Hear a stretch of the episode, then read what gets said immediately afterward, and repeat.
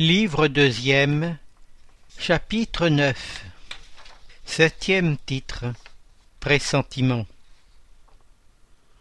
Question 522 Le pressentiment est-il toujours un avertissement de l'esprit protecteur? Réponse. Le pressentiment est le conseil intime et occulte d'un esprit qui vous veut du bien il est aussi dans l'intuition du choix que l'on a fait. C'est la voix de l'instinct.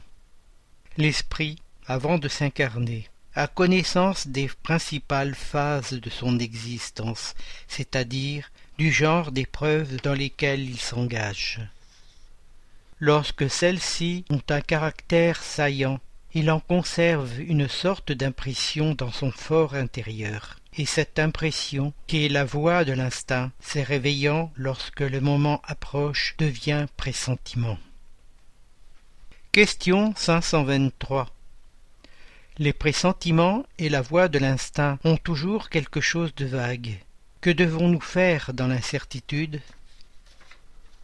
Réponse quand tu es dans le vague, invoque ton bon esprit, ou prie notre Maître à tous, Dieu, qu'il t'envoie un de ses messagers, l'un de nous.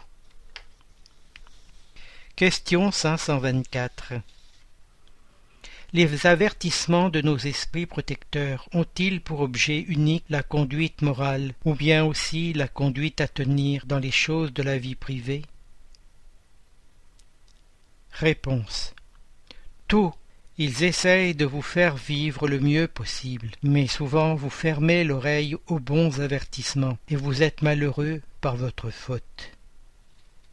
Commentaire les esprits protecteurs nous aident de leurs conseils par la voix de la conscience, qu'ils font parler en nous. Mais comme nous n'y attachons pas toujours l'importance nécessaire, ils nous en donnent de plus direct en se servant des personnes qui nous entourent que chacun examine les diverses circonstances heureuses ou malheureuses de sa vie, et il verra qu'à maintes occasions il a reçu des conseils dont il n'a pas toujours profité, et qui lui eussent épargné bien des désagréments s'il les eût écoutés.